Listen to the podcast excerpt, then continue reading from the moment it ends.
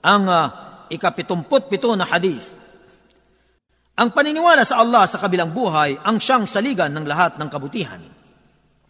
ابي هريره رضي الله عنه ان رسول الله صلى الله عليه وسلم قال من كان يؤمن بالله واليوم الآخر فليقل خيرا أو ليصمت ومن كان يؤمن بالله واليوم الآخر فلا يؤذي جاره ومن كان يؤمن بالله واليوم الاخر فليكرم ضيفه Si Abu Huraira, sumakanya nawa ang kaluguran ng Allah ay nagulat. Katotohanan, ang sugo ng Allah sa sallam ay nagsabi, ang sinumang naniniwala sa Allah at sa huling araw ay marapat na magsabi ng mabuti o manahimik na lamang. At ang sinumang naniniwala sa Allah at sa huling araw ay huwag maminsala ng kanyang kapitbahay. at ang sinumang naniniwala sa Allah sa huling araw ay dapat mag-aliw ng kanyang bisita.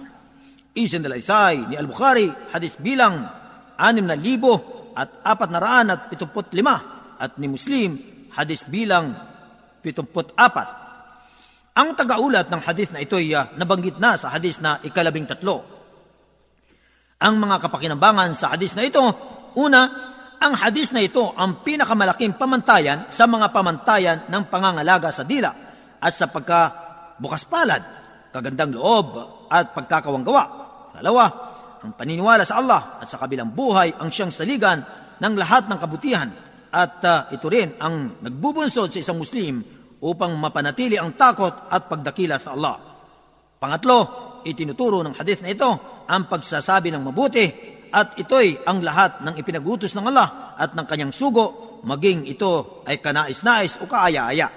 Pang-apat, sadyang ang Islam ay pinapahalagaan ang mga karapatan ng kapitbahay at dinadakila ang katayuan nito. Kaya inobligan nito ang isang Muslim na asikasuin siya at pakitungan ng mahusay at huwag pinsalain maging ang kapitbahay ay Muslim o hindi.